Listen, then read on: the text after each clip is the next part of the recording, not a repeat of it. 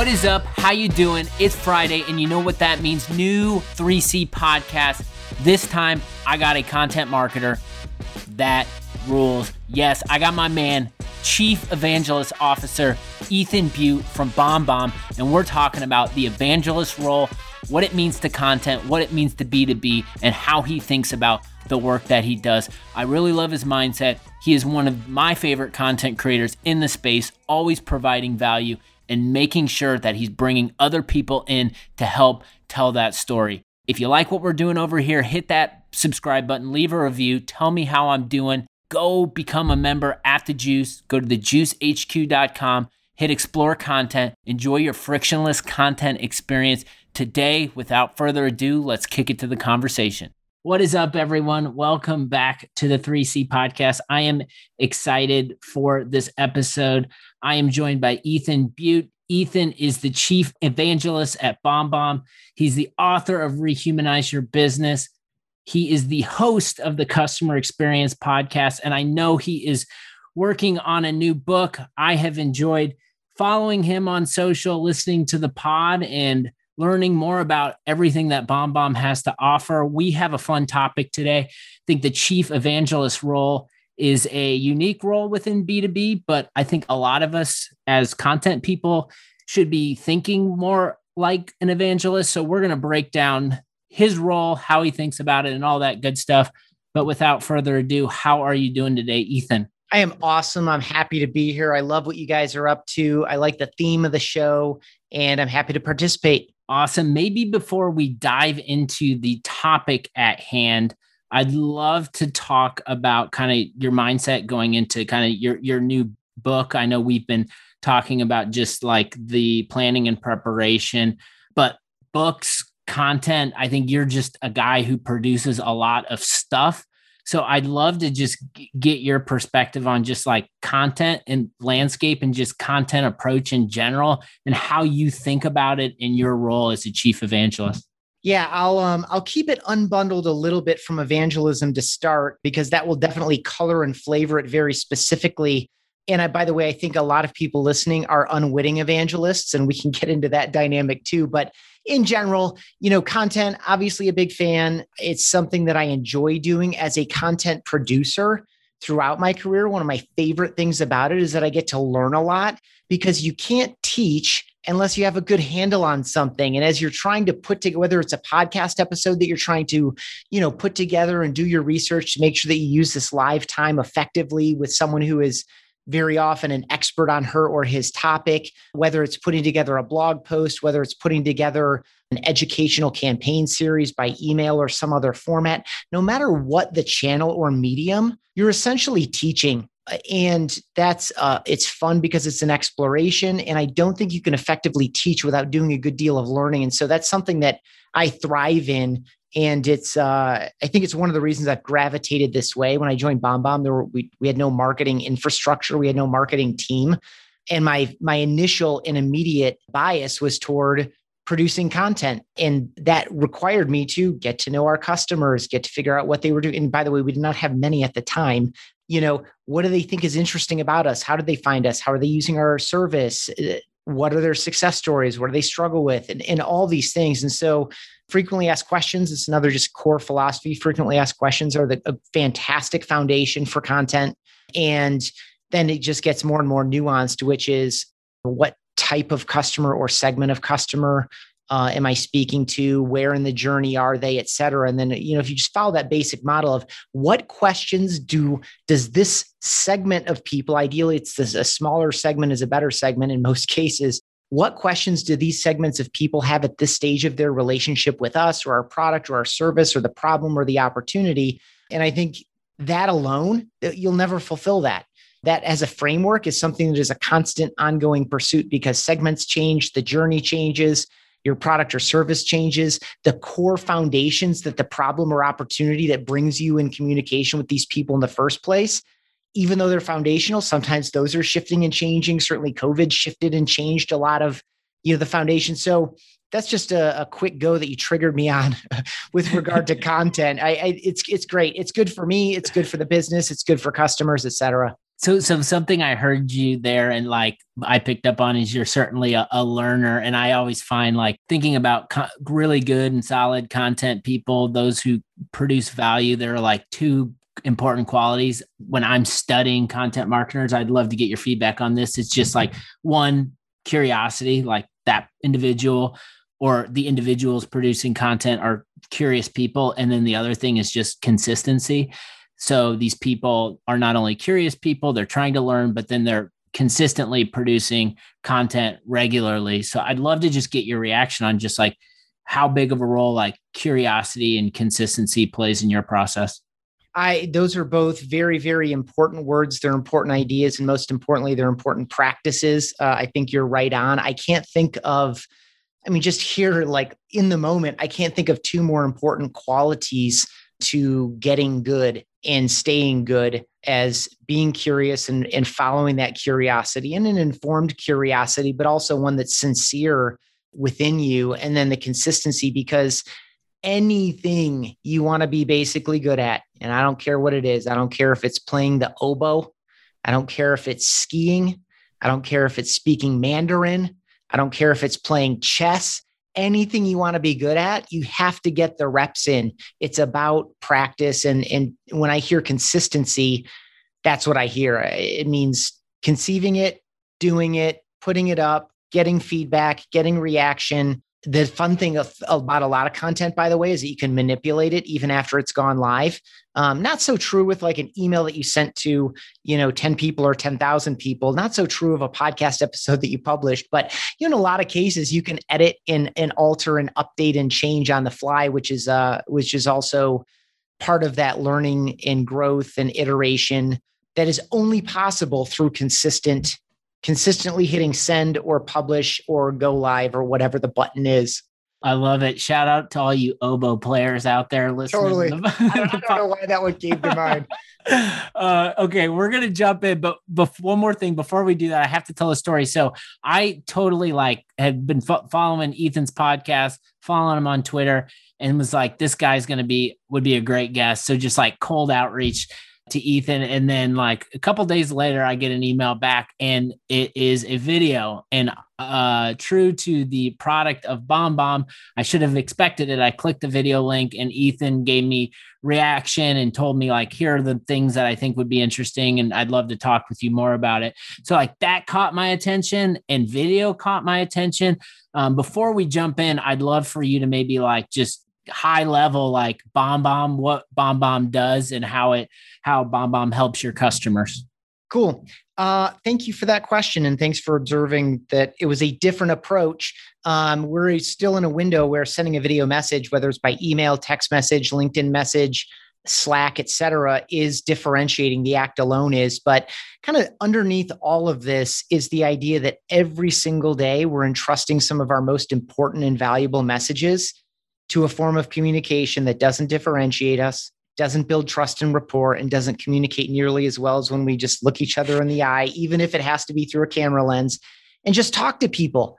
And it's so crazy because when I started at BombBomb, A, we didn't have a live video recorder. You had to like record your video with something. Typically at that time, it was like a camcorder type situation or a flip cam or whatever, because the iPhone didn't even exist yet when the company was legally founded and of course, it took over a year uh, to have an iPhone with video in it. But you had to upload your videos in there, and internet connections were terrible. This is like 2006 to 2011 were kind of like the what is this product and can we actually bring it to market 2011 was basically go to market and it was hard to do video at that time but in you know obviously we're well past that i've been at the company full time for a decade and was doing project work with the two co-founders for two years before that it's like for years. It has been super easy to record a high quality video with a great internet connection and put it anywhere that you're typing out text as a representation of your ideas. And so much of the expression of our ideas is in the way that we say it, not just what we say. So much of it is in our face and voice and personality, our tone, our pace, our micro expressions in our eyes, at the corners of our mouths, all these other things. And so, again, doesn't differentiate you, doesn't build trust and rapport, and doesn't communicate as well as if, as if you just talk to someone or with a screen recording like show and tell. And so when you think about that, all of a sudden you say, okay, throughout my day and throughout my week, perhaps I should mix in some video messages. And so what we have is a whole suite of tools and products to make it easy to record, send, and track videos. Again, you can do it in email, you can do it from our web app, you can do it from our mobile app, you can do it from Salesforce, Zendesk, Outreach, bunch of other systems and platforms. Our whole goal is to get you face to face with the people who matter most to your success more often for your benefit, but more importantly for theirs. Totally. And I will say, I've been at this for six months, have received a lot of messages and responses back. I've received one video message, and so that crazy. message is, is the one that I will remember the most. So, uh, just get you to think a little bit. But we'll talk a little bit more about the mega trend in video. I think that's something a cool topic to dive into. But let's talk about being a chief evangelist.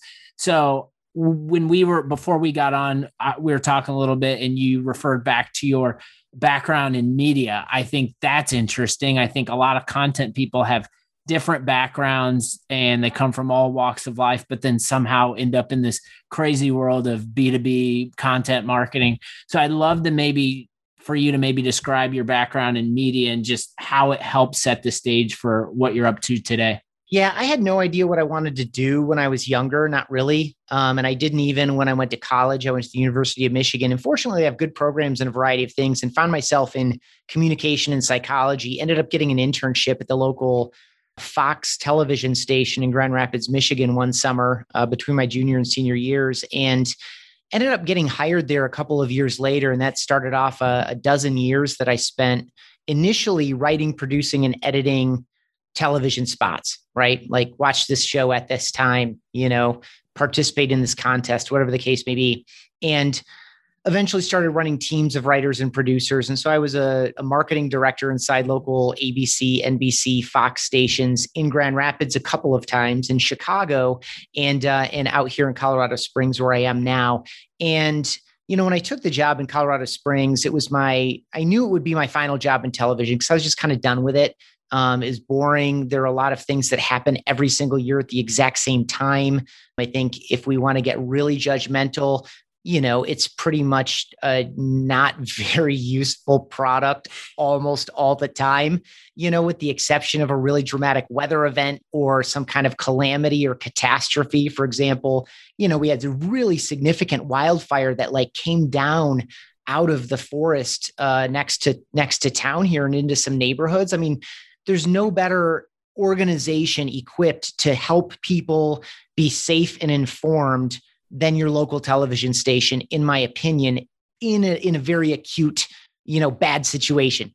Besides that which by the way is like a once a year maybe type of event is not very interesting product. And i think if you're a marketer or a salesperson or really anyone but really in sales and marketing in particular, and you don't truly believe in what you're doing, the product and the value that it represents, you are either disingenuous and as a consequence, not doing a very good job um, because you're just going through the motions and people can tell, even in your writing, in whatever your format you're producing content in, or you're dying inside. Uh, because you are really like really good at faking it, and there's just, just this, this discrepancy in you being like a whole person. So anyway, uh, I was obviously a really tight deadlines in media, not a lot of resources. It's, it hasn't been a super healthy business for several years now. And I, gosh, it's only gotten worse since I left. And so fast deadlines, not a lot of resources, a lot of comfort working with images, especially video. as writing, producing, and editing video, sometimes shooting video as well. And so as I was exploring what I wanted to do next, a lot of writing and short format writing, essentially taking complex ideas and turning them into a 30 second message with the most compelling and salient ideas. Like over and over and over again. I had done that hundreds, if not thousands of times, like really powerful experience, but I didn't realize it until I started to apply my skills in another space. Comfort with photography, comfort with video, all lent itself perfectly well to kind of Web 2.0, 2009, 2010, 2011 you know, rise of social, rise of blogging, commenting, interactivity, et cetera. Like it was just a really easy transition for me because the skills were highly transferable.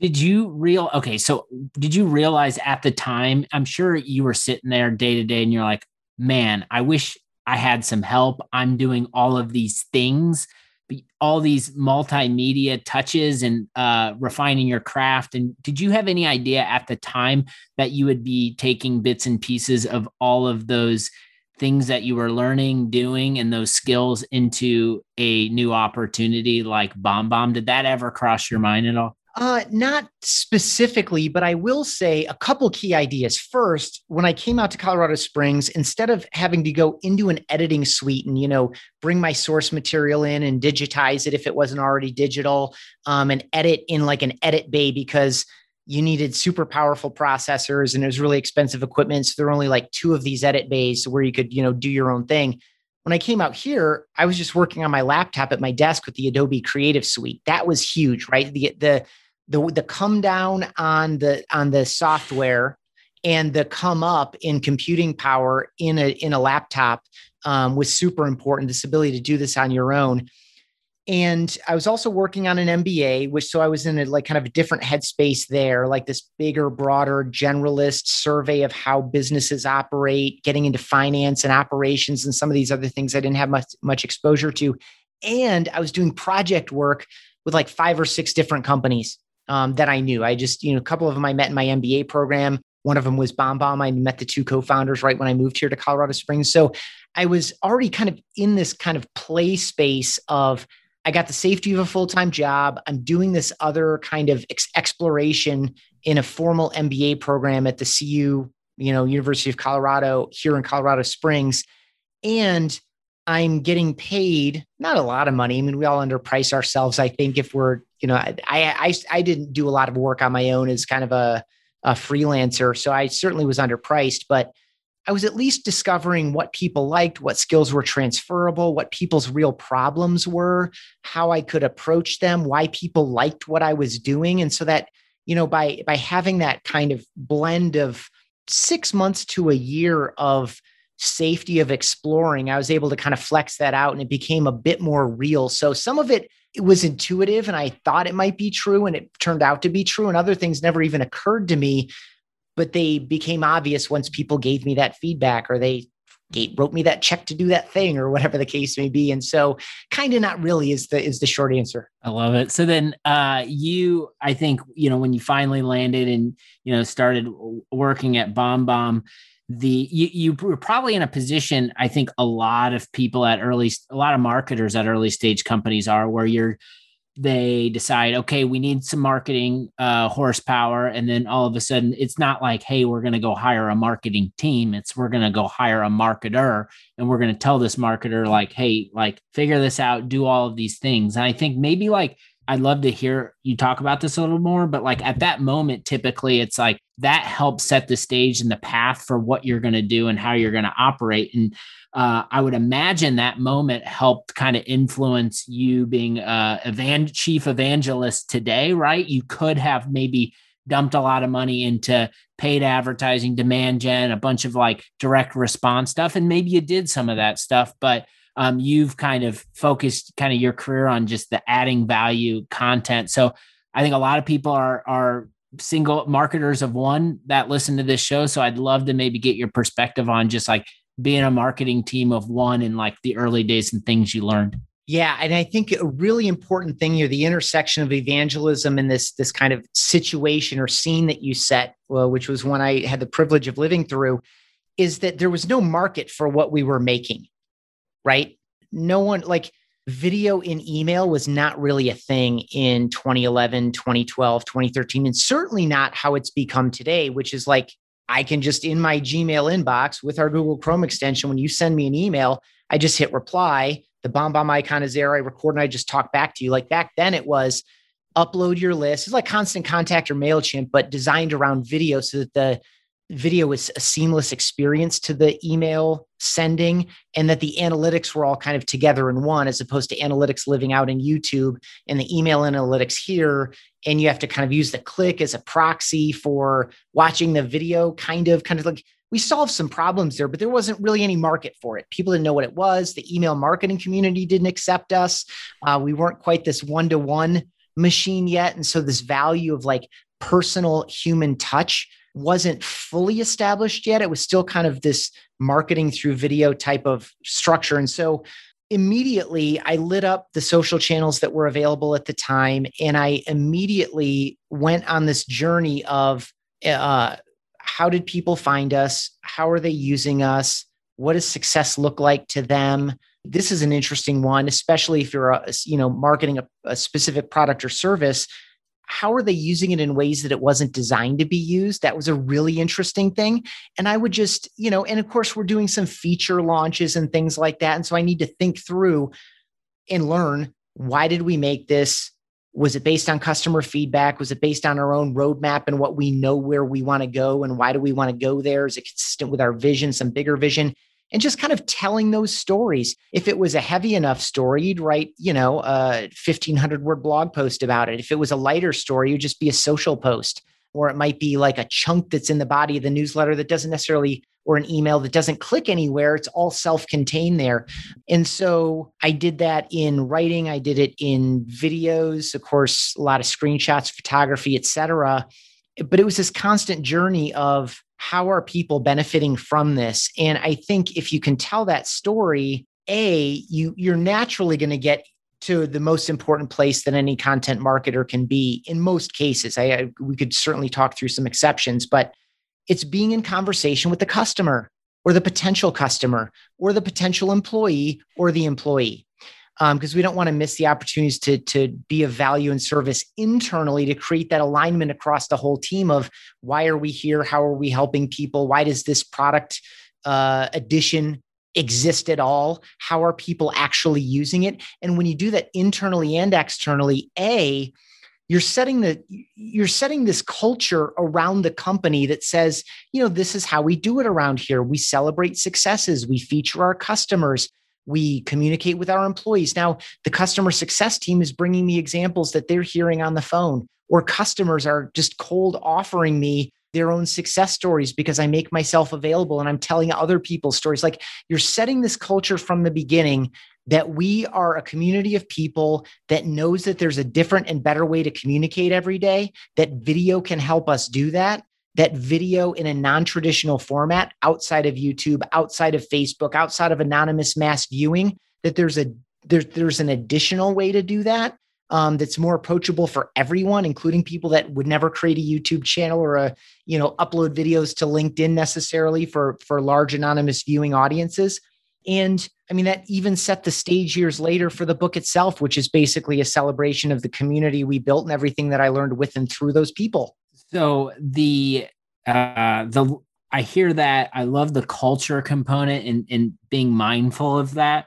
And I think about like I think about all the marketers that I I've I've spoken with over the last you know half a year or so, or so much, and like I've started to create like these divisions in my head around the marketer and it seems like there are marketers that are playing the long game and the long game to me are marketers that are focused in on having those customer conversations providing value more brand focused. And then you've got maybe short term marketers who are more focused on just like capturing the leads generating working with sales. And neither one is wrong. I think they all work together but i think I would classify myself probably more as I've progressed in my career, more on the long game side of it. But I think like when you're a marketing team of one, right, that that it's hard to position yourself with your leadership team that you're going to go, you know, spend your first three months just talking to customers.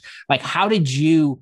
Maybe balance balance it out where you're saying to your you know your stakeholders hey i think we should be doing these things and they might not cause immediate traction for us and we might not win three deals in the first 3 months but the more I do these things it will compound over time and that's when we'll start kind of building the BombBomb brand like how did you have those conversations internally um, when you first started working full time? Yeah, well, I had the benefit of having trust on the way in the door. I knew Darren and Connor, our two co founders, socially um, I worked with Darren. Darren was running internet sales at the NBC affiliate here in Colorado Springs. So he and I hit it off right away. So I knew him for a couple of years before I even knew that he was working on BombBomb with Connor McCluskey.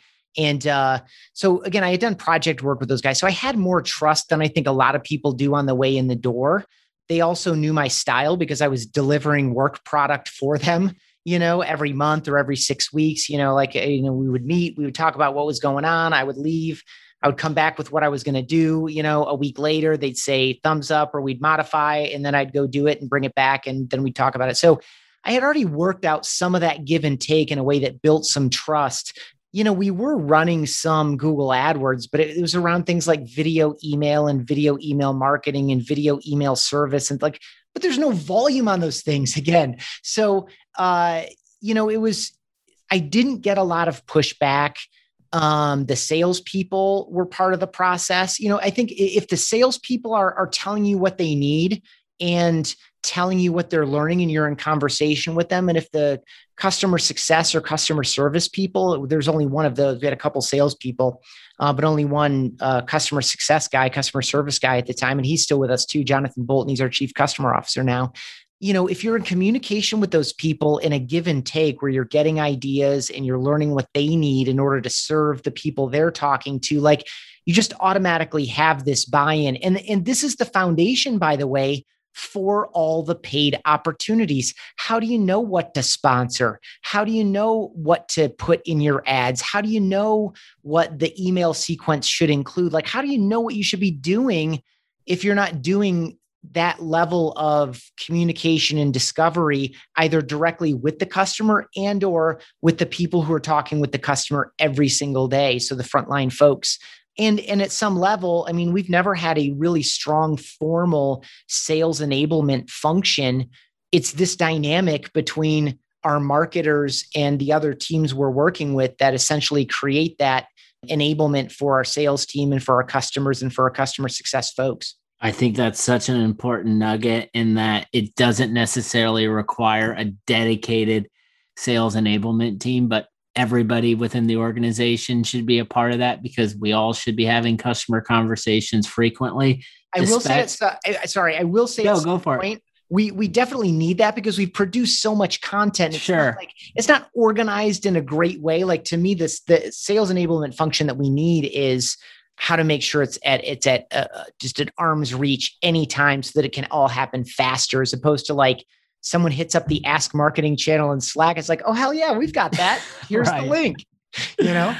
totally. Let's let's jump back over to video because I think you've been in this unique position where you've been at a company for you know a decade plus. Um, you talked about video and how no one there was no product market fit like the i worked in the email marketing community like i remember those days and then all of a sudden you know youtube and then video and now it's like that is it's the mega trend. That is how so so much content is being consumed via via video these days. So maybe like just being an evangelist in your role i would imagine like the light bulb moment it's it's it goes on a lot quicker these days. But like what has that like evolution been like for you in your role in communicating with the market yeah. So, a couple things. First, again, like video itself as a marketing tool, as a marketing medium, and channels like YouTube as marketing channels is pretty well established. The way I spent the vast majority of my time, and the reason that writing Rehumanize Your Business wasn't especially difficult, it was like I'd already written like 500 blog posts and created at least two or three dozen webinars and stage presentations. And so is just organizing those into a different format or channel. We set aside along that journey, we set aside marketing through video and we said, if you're doing this, awesome. If you're not doing this, you probably should be. And this is like a nice video on your homepage, consistent video in social, a healthy YouTube channel, etc. Right? If you're doing it, great, keep going. If you're not doing it, you should consider doing it. But regardless of what you're doing with marketing through video, here's this other idea. We call it relationships through video. This is about being more personal, more human, more complete. The goal is not to replace uh, or or to or to make the investment of a homepage video or a television commercial or a movie trailer. It's to say, you know what? If you weren't sending a video right now, you'd be sending two paragraphs or five paragraphs of typed out text and it would be short on all of these benefits and qualities. It wouldn't differentiate you, it wouldn't build trust and rapport, and it wouldn't communicate as well as if you just look someone in the eye and talk to them. or did a screen recording with a show and tell. And so that was kind of the layer that was new for a lot of people. And it takes some time to getting around because when you hear video in a business context, you either think live video calls via Zoom, Microsoft Teams, Google Meet, whatever. And really that obviously accelerated dramatically with the pandemic. Or you thought, oh, this guy's going to talk to me about, you know, video editing in, in my YouTube channel or putting videos into my blog posts, which is also another good thing to do. So it was, it was trying to recognize what was already familiar, but make it accessible to everybody. Because I truly personally believe it's the reason I've been at it for so long that basically anyone working in a professional capacity can and should be including some video messages along with what is otherwise typed out text. Again, in email, in text messages, in LinkedIn messages, in Slack, everywhere that we're communicating in this emotionally and visually impoverished way, right? The human brain needs and wants the senses to be filled. We are naturally attuned to one another's faces. Our subconscious is constantly exposed through our face. Um, and we're constantly reading other people's subconscious through their face. That's why when someone says something, but they don't mean it, we know. We don't go, you know, we're not consciously uh, aware all the time that this person's full of it, but so we get that feeling, right? And that feeling is because there's a discrepancy between the words that they're saying and how they're saying it, and not just how they're saying it through their voice, but how they're saying it with their body. And we can detect these things because we've been doing this for tens of thousands of years as a species, and we've gotten pretty good at it.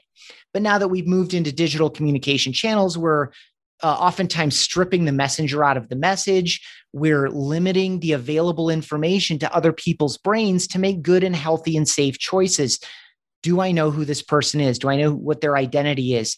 Can I verify their identity? Can I, am I clear on their tone? Am I clear, most important, on their intent?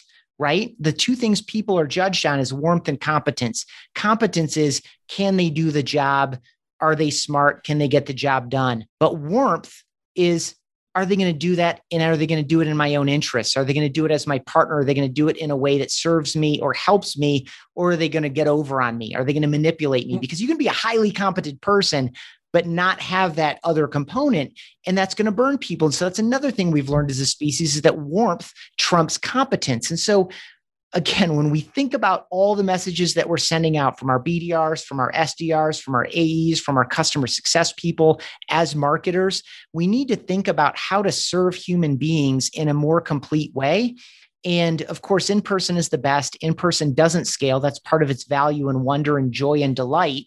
Um, it's also the most complete and high fidelity experience we can create. It is the definition of fidelity is being across the table or side by side or in a physical embrace with another human being. And so short of that, we need to do the next best thing. And so, uh, I mean, that's what I've spent the past decade working on is when, how, why to do this to finally to bring in the evangelist piece. Evangelism is necessary when you are innovating I think I've already defined that we are innovating. We're helping define this new way to use video and this better way to use these communication channels most people uh, who are in a healthy business are probably innovating at some level. And I'm not talking about the innovation of, I'm just going to make some small tweak to increase efficiency. I'm not just going to, hey, I'm the car rental company now. You don't have to get dropped off at the place. We'll actually come pick you up so you can rent the car. Like, that's cool, but it's still a car rental scenario.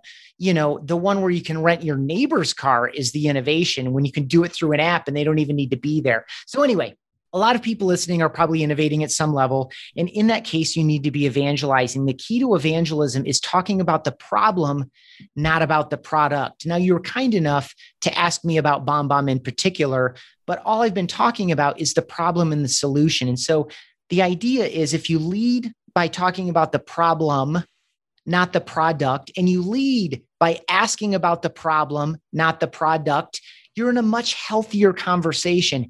A, you're going to learn a lot more. B, people's defenses aren't going to go up. I can't tell you how many events I've been at. We were talking about live events uh, before we hit record here. I can't tell you how many live events. And by the way, for those of you who aren't clear on this, most speakers at most live events are paying for the opportunity to be on that stage. Okay. And a lot of those people aren't good at it. And they think, oh my God, I spent 10 grand. I better sell my product and they get up there and they just do this like lame product pitch or demo. Like I was recently on a session where we were sponsoring the event, but I came in and I talked about this high level problem. And, and at the end of the event, now I wasn't there, but a couple of our team members were, they were saying like they were going around the horn. It was kind of an intimate event, like uh, five or six dozen people. And they were going around talking about the highlight of the last two days. And my presentation came up two or three times. And it's because I didn't roll in there and say, Hi, I'm Ethan from BombBomb. Check this out. Here's what you click. Here's why you click it, blah, blah, blah. It's like it, it just raises the conversation and puts you again from a kind of a I'm using culture as a stand in here. Mm-hmm. From a mm-hmm. cultural perspective, you're just setting the table for much healthier conversations because we're curious about who we're helping, how we're helping, why we're helping, what are we actually doing here, et cetera. And so and then going all the way back to the evangelist role, you don't necessarily need someone in the job. If you're innovating, you probably are doing some evangelism. Oftentimes, that's done by the founders or the co founders or the early team members. Sometimes it's a split responsibility. The thing I would encourage you to do, though, is be conscious about who is doing this evangelism.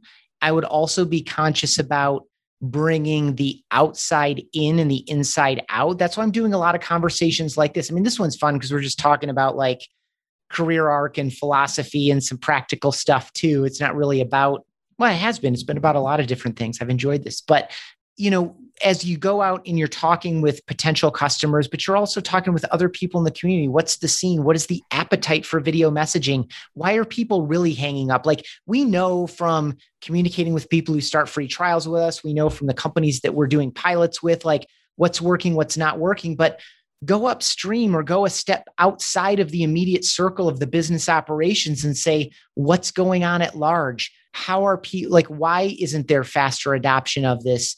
You know who are the new competitors how are they positioning themselves and I, that does start to bleed into like the proper marketing function but like it's this constant taking what you learn and bringing it back into the organization and taking what's going on in, in the organization and taking out into the broader world even beyond the scope of your of your traditional marketing efforts I love it. So much good stuff there. Yeah, sorry, so many... sorry, I went on there. No, it, it was good. I, I can't stop thinking about the event example though, and how yours you know yours was the talk of the town because you didn't get up there and product pitch. And it's just amazing how so many people want to get up there and just blab about features and functionality when no one's going to remember that. And i think coming from a place of abundance playing the long game in marketing obviously like you're you've been playing the long game. You've been with the same company talking about similar things evangelizing uh, video messages um, for a decade. And now you're on the other side of it where the, the, this generation that's coming up and coming into the professional workforce they're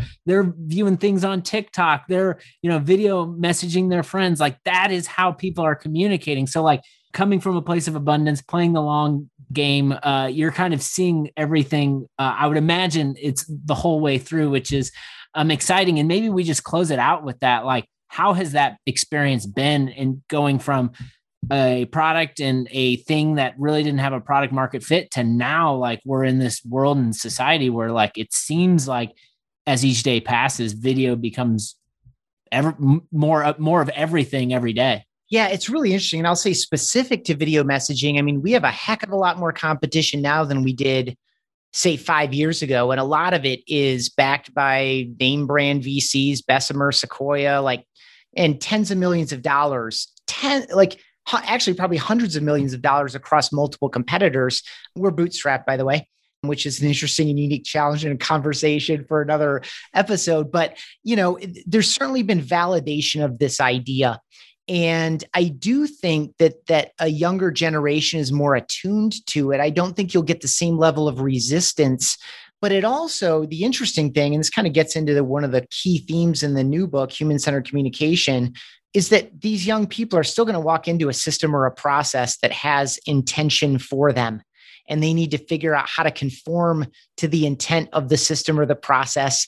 And they also need to figure out how to retain some of their own creative f- freedom within that order. Um, and, you know, I have seen, I'm thinking of a guy named Keegan Otter who was at Outreach, saw the value of video messages, was super excited about it, got their team excited about it. It never really caught on inside that uh, organization that may have changed since then. But then he went on to DoorDash, introduced it there. Uh, now he is at, uh, gosh, I forget the name of the organization, but they they created the RevOps Co-op. And so like you get these younger people that get the idea and they're bringing it in. And so it's it's a blend of, and it's not really even age related. I mean, we have customers that are 60 years old in the sunset of their, you know, professional, I'm air quoting for listeners, their professional formal career. And they say things like, this makes what I do fun again. This reminds me why I got into the business. No one answers their phone anymore.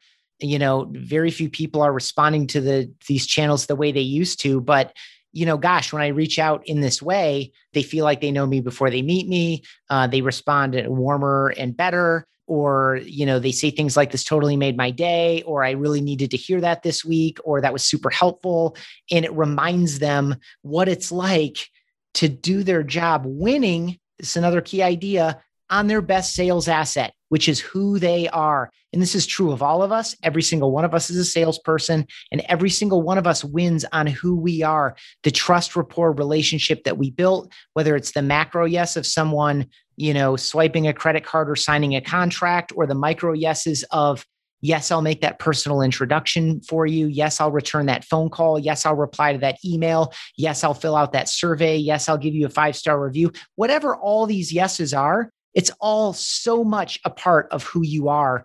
Um, and so, this idea of, you know, winning on that again when we were kind of caught in this limbo where we thought that we had to, you know scale and anonymize and copy paste and automate the crap out of everything um, that this that there's a medium to be found there and there's a healthy balance that we can find um, and so i do think that there is more comfort and confidence around video. I do think human vulnerability, even among the young, because keep in mind, you shoot 30 photos and post the best one, right?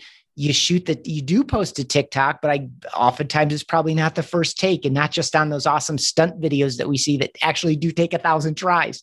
Um, you know, it, th- there's there's still a human vulnerability to putting yourself out there in a, in an honest, less controlled way. But I think it's the right way forward. Not again, not just for you, but for the people on the other side of the message. This has been so good, Ethan. Um, before I let you get out of here, maybe share some uh, info on the new book and anything else uh, that you're working on that you want to plug here. Awesome. Thank you for that. Yeah. Again, my name is Ethan Beute. Last name is spelled B E U T E.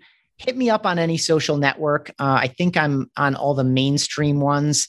Uh, LinkedIn is a great place to do that. You can also email me directly. It's just Ethan, E T H A N, at bombbomb.com.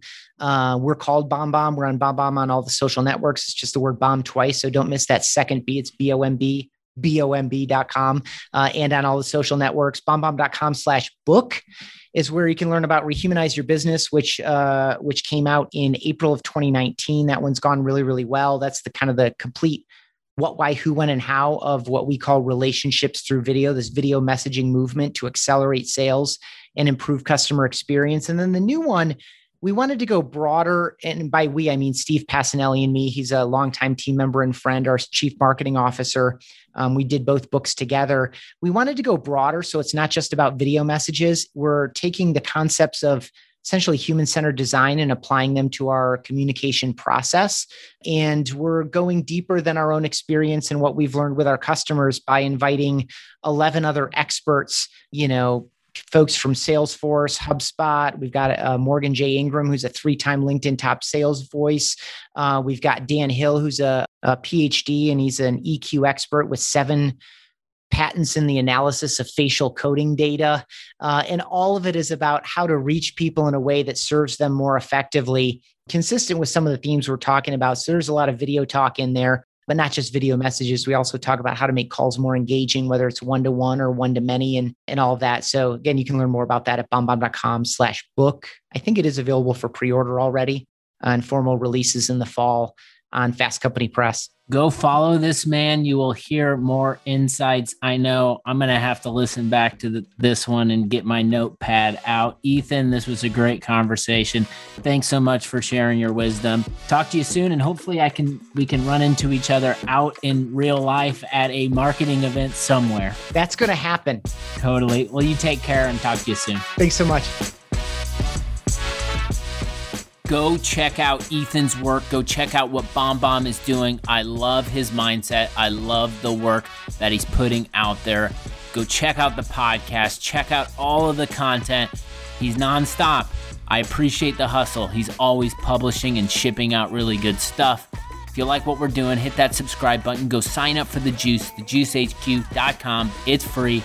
Take care of yourself, take care of others around you, and we'll be back next week with more 3C podcasts for you.